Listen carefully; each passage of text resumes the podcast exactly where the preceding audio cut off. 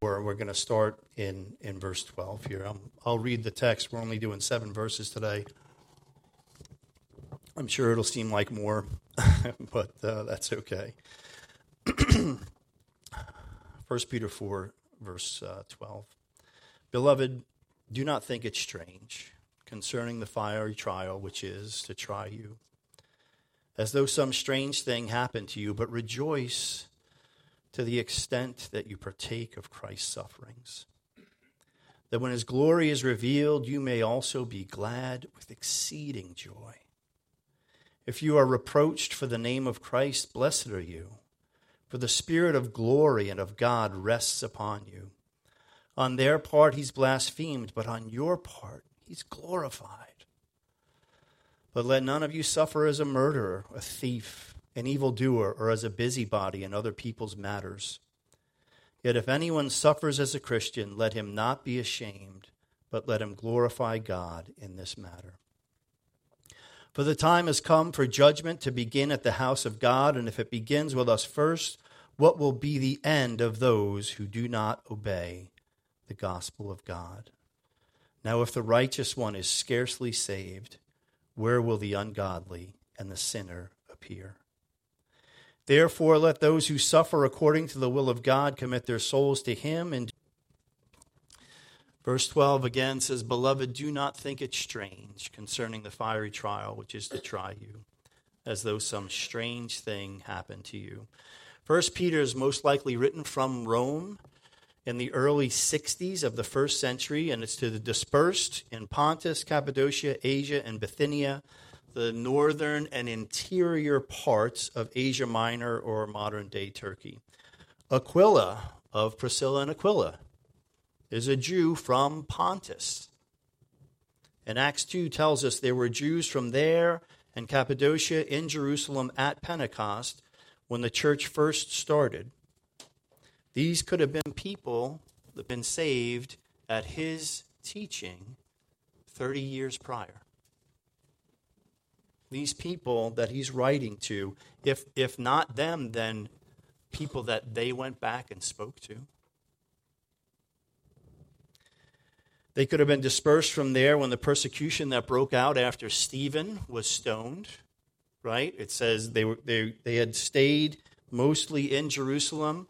Stephen is stoned, and a great persecution breaks out across the whole church.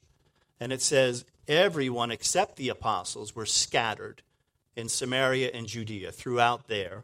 Some of those people may have then gone home from there to spread God's word back to the places where they had come from.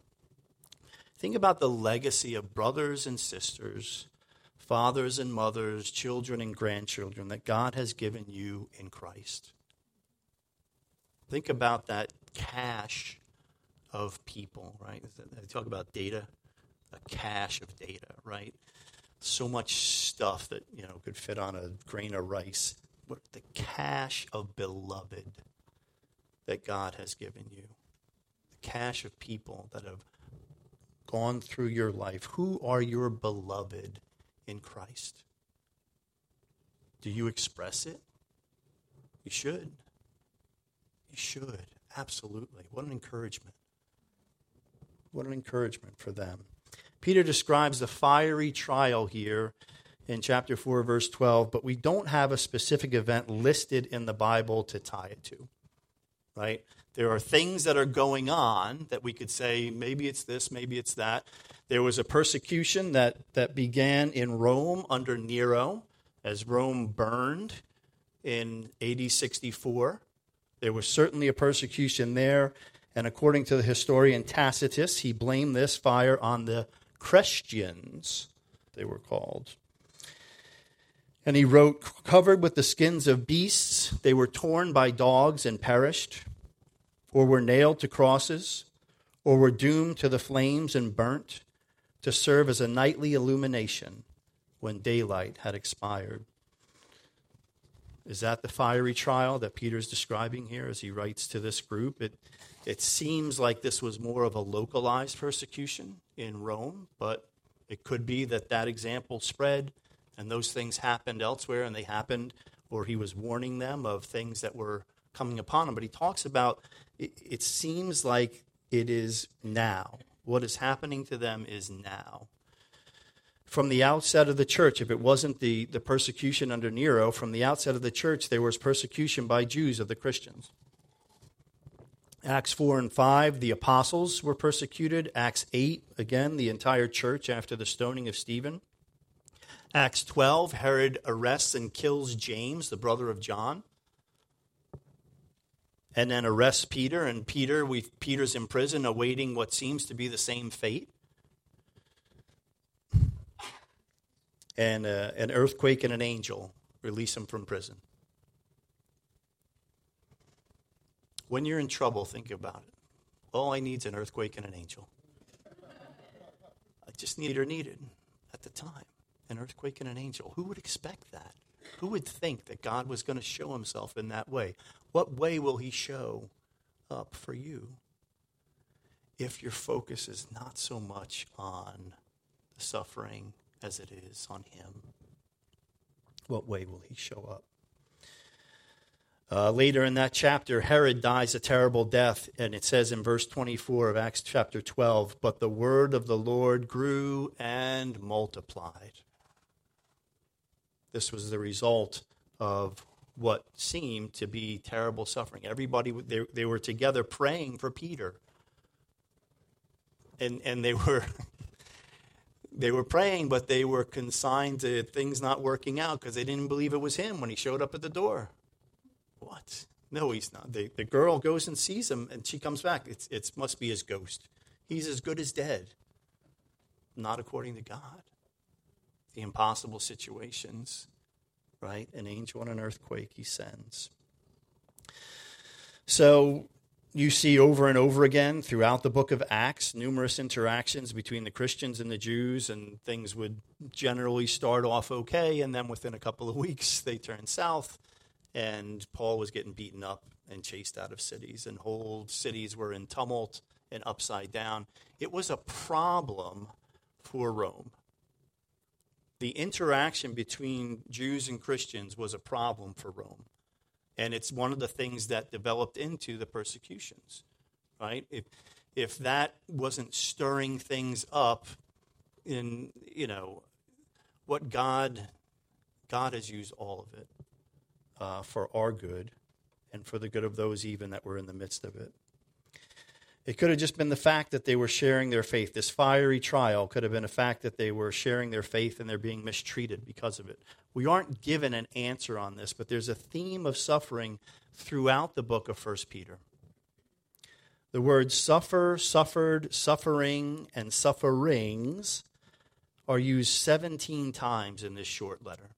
5 chapters, 17 times. 18 if you include where it's used for clarification in verse 16 of chapter 4, which we'll get to in a little while. And there are 4 different words within 1 Peter used for suffering. Lipeo, which is to cause sorrow or grief, that's in chapter 1, verse 6, is used once. Passio is used 12 times, to experience, to suffer, to endure. Interestingly, as I was looking this up in the concordance, the word just above it, the word just above suffering, the one that's used most often, is pascha, Passover. Same, shares much of its spelling with that word. How interesting that our Passover would be so associated with suffering. And when we think about it, that's not a mystery, is it? The passion of Christ, that he would give himself over to suffering for us. The word used for times, and then there's one more, and it was kind of odd how I got there.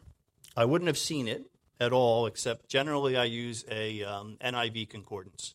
So I have a King James concordance, and I don't generally teach from the King James, and I have an NIV concordance. And this is not a request for anybody to buy me a new King James concordance, so I'm not shilling for gifts here. But I use my NIV concordance, and I often have to look up, we have a bunch of NIV Bibles. Okay, so it says that here. And It's not even translated this way in the NIV anymore. They changed it. The only place I could currently find it in current use is the Good News Bible. The NIV used to read in verse 12, "Don't be surprised at the painful trial you." This it's just one in one obscure translation. The word there is genomai.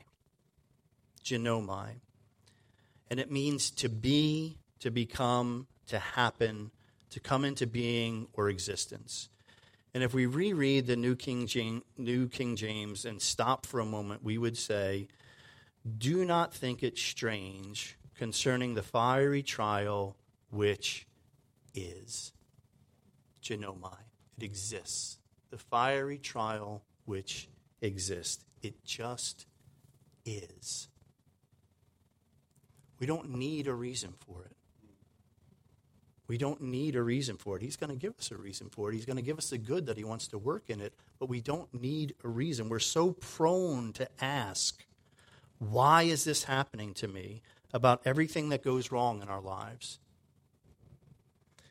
When in the case of persecution, we should really be asking ourselves, why isn't this happening to me? Why isn't persecution happening to me? Everything we see in God's word is that we should expect it.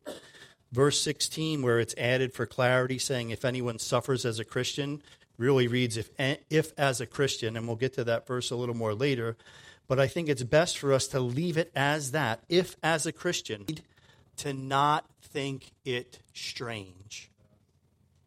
We need to not be astonished. That's another way it's put. Do not think it strange concerning the fiery trial which is. Do not be astonished at the fiery trial which is. It just is. And we're so astonished. We're so taken aback. How could this happen? What's going on? And we're asking the wrong questions. We're focused on the wrong things when we're focused on the why. Unless we find the why of God, we're so prone to, which is to try you, to prove you, to test you. How dare God do that? How dare he treat me that way? I thought it was blue skies and rainbows after I accepted Christ. I thought it was all, bubbly and gosh, it was going to be fantastic. Love, love, love. Suffering. You were promised it. I was promised it. Again, we've got to ask ourselves, why isn't it happening? I'm not asking you to go be obnoxious to people. Give me some suffering, right? I deserve some suffering. Maybe you do. We all do. But we say, God, why? How dare you, God? How dare you do this to me? It should all be good. If my life isn't great, how can I tell other people about how great Jesus is? Because he's great, and your life doesn't have to be, and my life doesn't have to be, for him to be great. He is always great. He is always on the throne. He is always the name that is above every name. Everything has always been created through him. And the greatness as measured by us of our lives has nothing to do with us of our lives is like this. And there will be eternity. So on the contrary, right, God is not allowing suffering in your life to your harm. He's not allowing it to your harm. On the contrary, verse 13, but rejoice to the extent that you partake of Christ's sufferings, that when his glory is revealed, you may also be glad with exceeding joy. Why has God allowed your proving? That you can rejoice and be glad with exceeding joy. We're like, stop proving me, please. Maybe if we think of it like bread, like you prove bread and it rises. God makes us bigger by his proving. but it's not exactly like that, is it? That would be a nice way to think about it. No, it's fire, and it's removing oftentimes of things we'd like to hold on to, oftentimes of things we would choose not to let go, oftentimes of things we're afraid to let go of. The basis of our joy is not persecution or suffering in itself. Aren't I great? I got persecuted, right? Like, add that to my resume, persecuted for Christ. It doesn't make you special. Paul tells the Corinthians, anyone who wants to live a godly life in Christ Jesus will be persecuted. Anyone who wants to live a godly life in Christ Jesus will be persecuted. The basis for our joy is the participation with and the bonding with Christ. It is becoming more like him, participating in his sufferings. The being made like him, the having him increase as we decrease. We have to develop our desire to bond with Christ. We have to develop our desire to bond more fully with Christ. He has joined himself completely with us. We are the ones that stand off in our own minds and in our own actions. He's made it completely close. We need to desire more and more to have the bond with him that he has made with us. If we don't, we will have no interest whatsoever in suffering in his name. We're going to find other pursuits to pursue. If we want to bond with him, then our, it's hard to say desire for suffering, our intentional pursuit of his ways will increase, and we will grow in him. I guess that's a good question for us, right? What will we suffer for? What will we suffer for? What will I suffer for? What will you suffer for? What are you willing to put yourself in harm's way for? What are you willing to put yourself through hardship for? What is it that you go after, right? Is it a promotion? Is it to get better at a sport, to get good grades? Is it to lose weight? Right? We'll deny ourselves. If we're really interested in losing weight, will we deny ourselves other things, other appetites that get in the way of us pursuing Christ? Will we embrace suffering? A lot of people will suffer just to get high. They go through tremendous suffering. I went through tremendous suffering in order to get high. And I produced for myself much greater suffering. And I would tell the money I would sacrifice, the time I would invest, all to get something that I wanted. Will you suffer for Christ? Will you embrace bonding with him instead of those other things? Our seeking after comfort often results in greater suffering, greater anguish in the long run.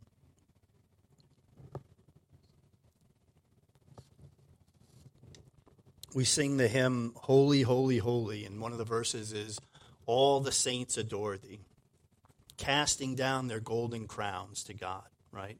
They come before his throne, and this is a picture. 24 elders fall down in worship, casting their crowns before him.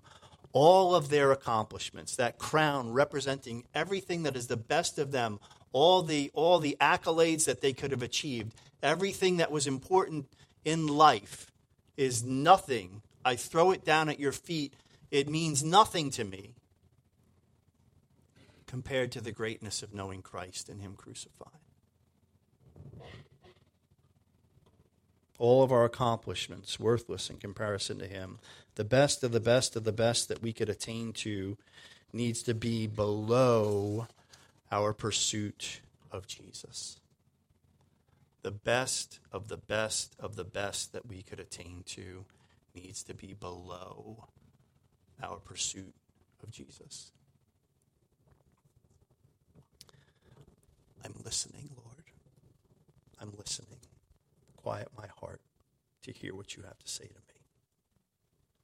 Verse 14, if you're reproached, if you're insulted, reviled for the name of Christ, blessed are you. For the Spirit of glory and of God rests upon you. On their part, he's blasphemed, but on your part, he is glorified. Peter goes right to the words he heard from Christ in the Sermon on the Mount in Matthew 5. It's in Matthew 5. I'll start in verse 10. Blessed are those who are persecuted for righteousness' sake, for theirs is the kingdom of heaven.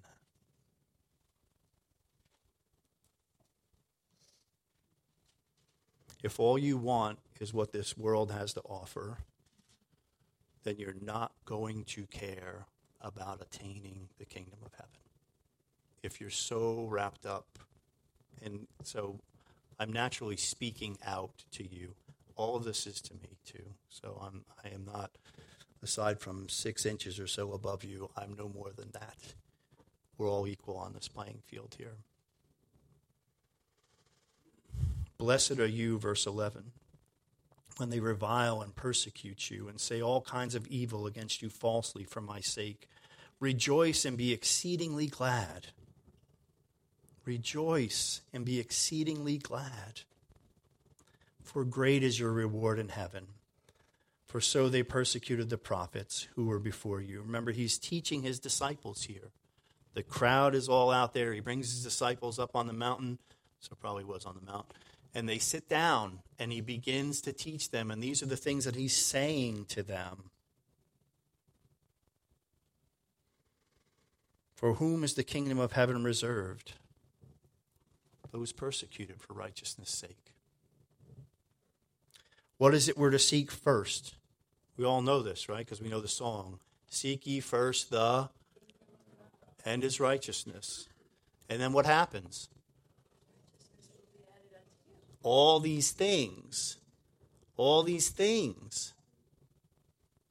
things you're seeking after, at least the good ones, they'll all be added to you. It's a simple calculation, right? It's simple mathematics. Seek ye first the kingdom of God and his righteousness. All these things will be added to you. We don't do them to get the things, but we short-circuit the process and we go after the things. And we keep pouring water down a hole. Why isn't this filling up? Why isn't my life better? The water keeps running out. Everything I wanted, it never happens. He says, seek my kingdom first. Seek my righteousness first. It's just for a time.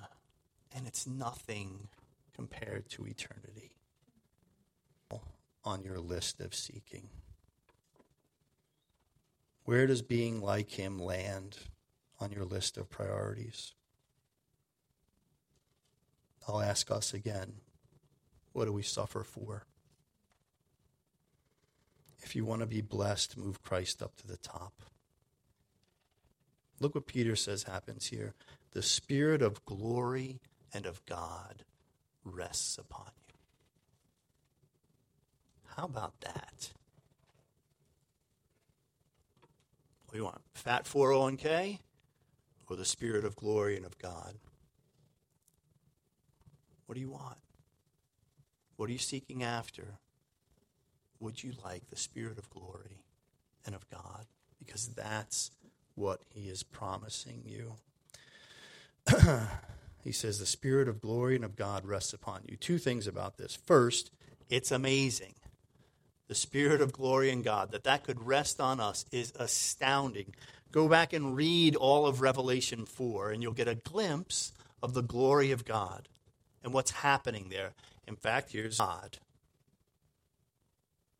And then say, God wants that to rest on me. I learn about that, and I understand that God wants that to rest on me, as opposed to all the other things that are swirling around me. That's what he Spirit of glory and the Spirit of God resting on you. So first, it's amazing. Second, it's true. It's true. We were praying this morning, and Tom, I remember who you are, Tom prayed about faith being the substance of things hoped for. And I thought, I'm so grateful that faith is not wishful thinking. This, that, or the other thing. That's not what faith is. Faith is substance. And when it comes to something like this, where God has said, I want to rest my Spirit of glory and my Spirit on you, we have to have faith that it's true. It's not something for somebody else. It's for you. The Spirit of glory and of God. It is true for you. If you're reproached for the name of Christ, you may feel like his Spirit of glory does not rest on me. You may feel embarrassed. You may feel weaker than you've ever felt. But the truth is the Spirit of glory and of God, it is resting on you. The truth is that Satan wants to lie to you and tell you that it isn't. The truth is you can have faith in the Word of God and not listen to lies, and we all need to do that. He says, on their part, those that are reviling you, he's blasphemed. But on your part, he's glorified. And you are glorified. And they need to see him glorified. There's a cycle that happens here, right? He reflected back to him, and we'll talk more about that in a couple of minutes. He says, verse 15, let none of you suffer as a murderer, a thief, an evildoer, or as a busybody in other people's matters. Ouch. Interesting grouping of sin. Peter's conflating, putting on equal footing things we would consider really bad. Evildoer, thief, murderer, with something maybe we don't consider so bad. Being a busybody in other people's matters. Meddling. Another way it's said, meddling in other people's affairs. Don't you have enough trouble of your own? I do.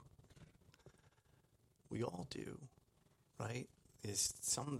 I'm so grateful for Mary's parents and for my parents.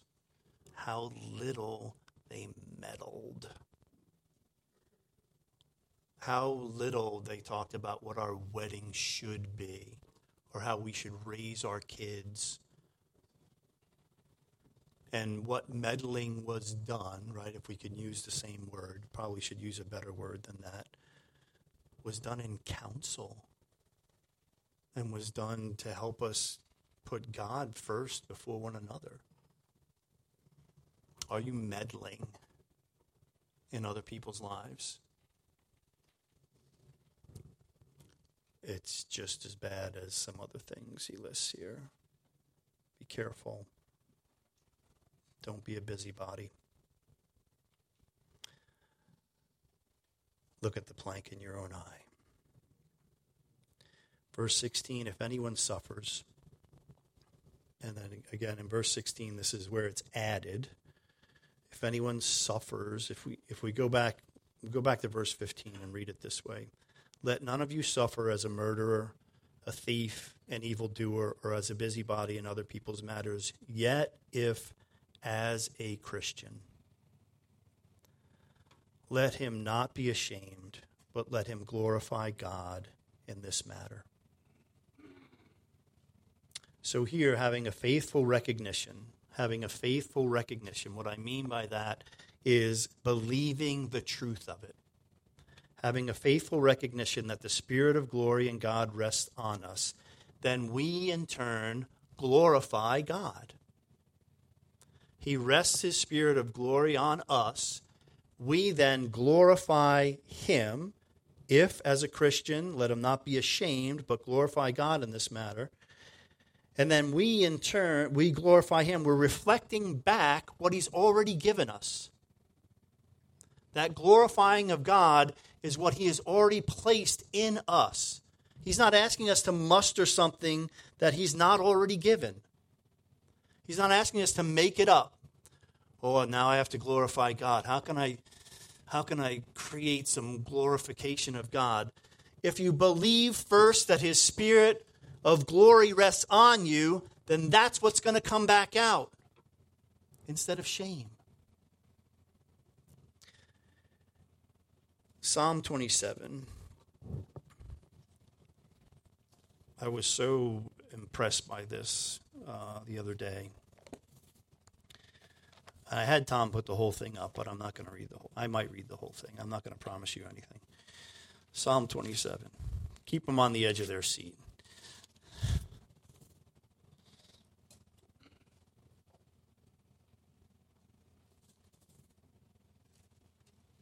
Verse 1.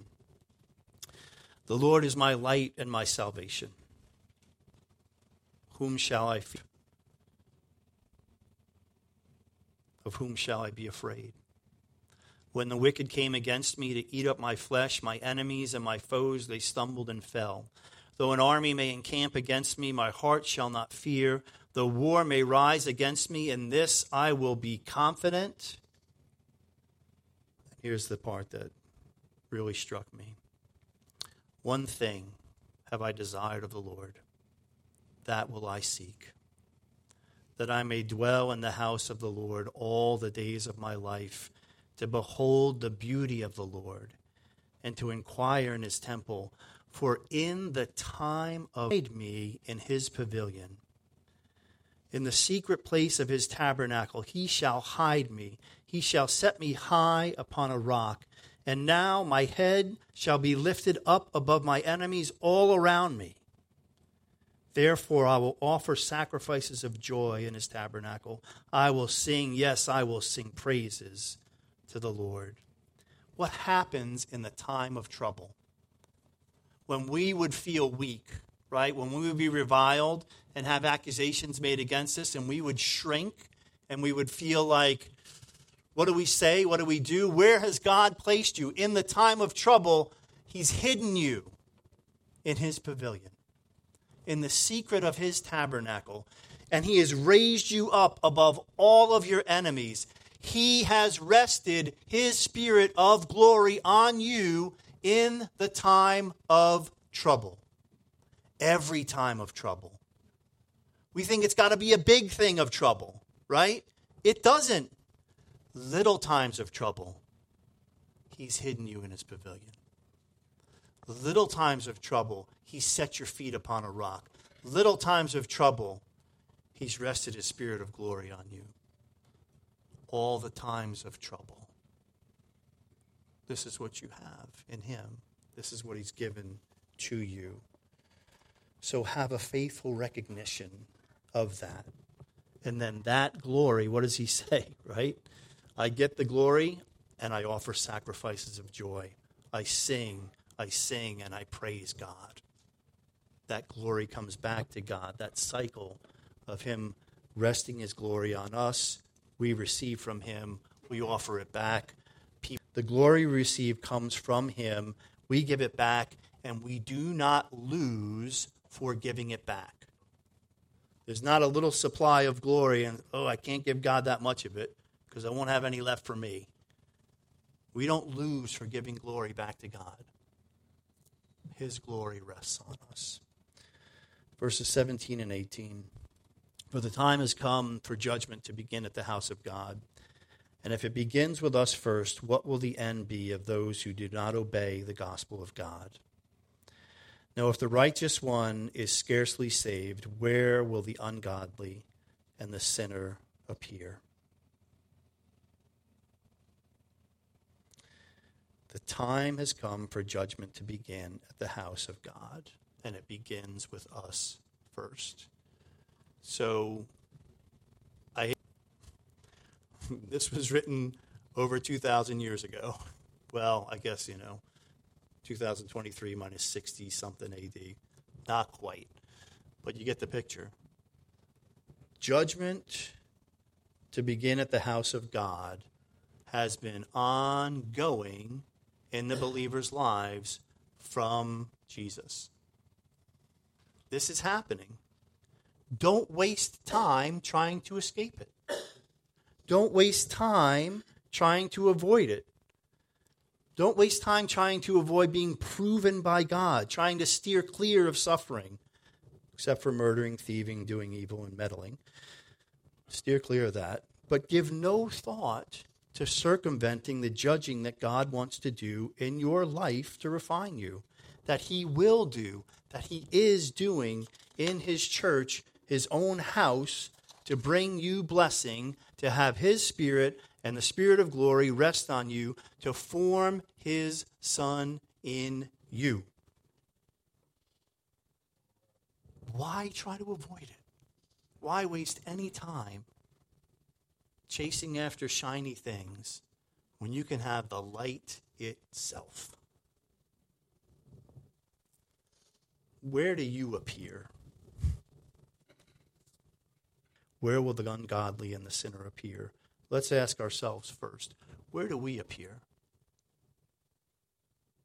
In the hands of God. Him forming us. Where do we appear? At the foot of the cross. Where do we appear? With the righteous one, Jesus Christ, interceding for us on a continual basis. Where do we appear? With the Holy Spirit praying in ways that we can't pray beautifully to God on our behalf. Where do we appear? We appear in all myriad of amazing, wonderful places.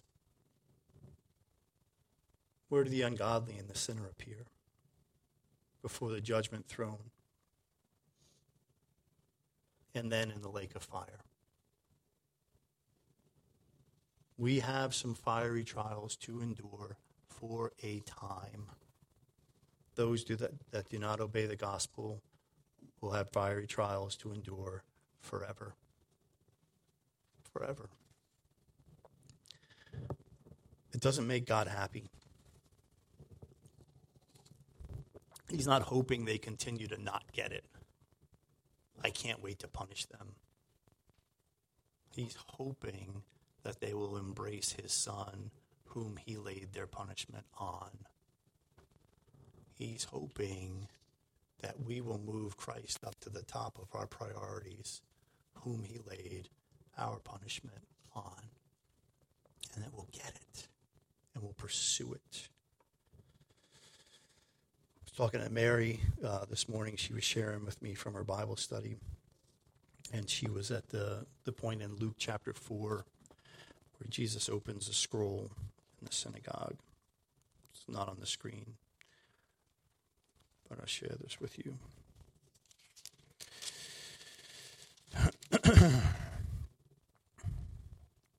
He says, quoting from Isaiah, "The Spirit of the Lord is upon me because he's anointed me to preach the gospel to proclaim liberty to the captives and recovery of sight to the blind, to set at liberty those who are oppressed, to proclaim the acceptable year of the Lord."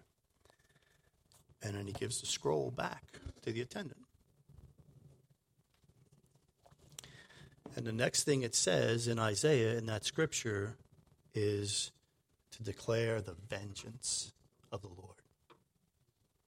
So what God has for us now and for the world is a time of freedom, a time to be set free, a time to come to him, a time to be released. And in Revelation, it says the scroll gets opened again. And the rest of that scripture in Isaiah gets fulfilled. And that's what the ungodly have before them. It'll be reopened, and vengeance. It says vengeance and comfort for all those who have suffered. Guess which end we're on? Comfort. Comfort for all those who have suffered. What chance that the world has if we aren't invested in being like Jesus? I mean, I know the weight of salvation of others is not on us, but I need to get it. And I don't want to say it like, oh, if I need to get it, then you need to get it. We need to get it. We need to get it and stop wasting our time doing so many unnecessary things, thinking so many unnecessary things, pursuing so many unnecessary things. How opaque do we make the things of God for people that don't know him yet? How unclear is he because of the way we're living our lives?